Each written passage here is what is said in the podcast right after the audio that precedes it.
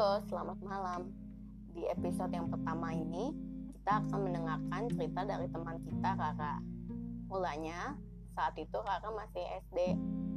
Dia dibawakan bekal oleh orang tuanya karena uang jajannya tidak begitu banyak. Saat itu ia membawa bekal telur yang jumlahnya tidak seberapa. Tapi seorang teman meminta bekalnya. Rara sempat menolak karena bekalnya hanya sedikit tapi temannya itu mengancamnya mengancamnya akan memusuhi dirinya dan mengajak teman-teman yang lain memusuhi kakak. Sayang sekali ya, aku sedih mendengar cerita ini.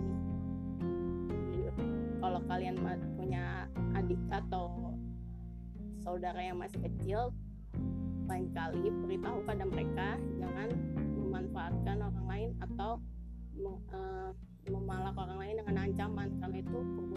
tidak baik. Sekian dari cerita malam ini. Sampai jumpa.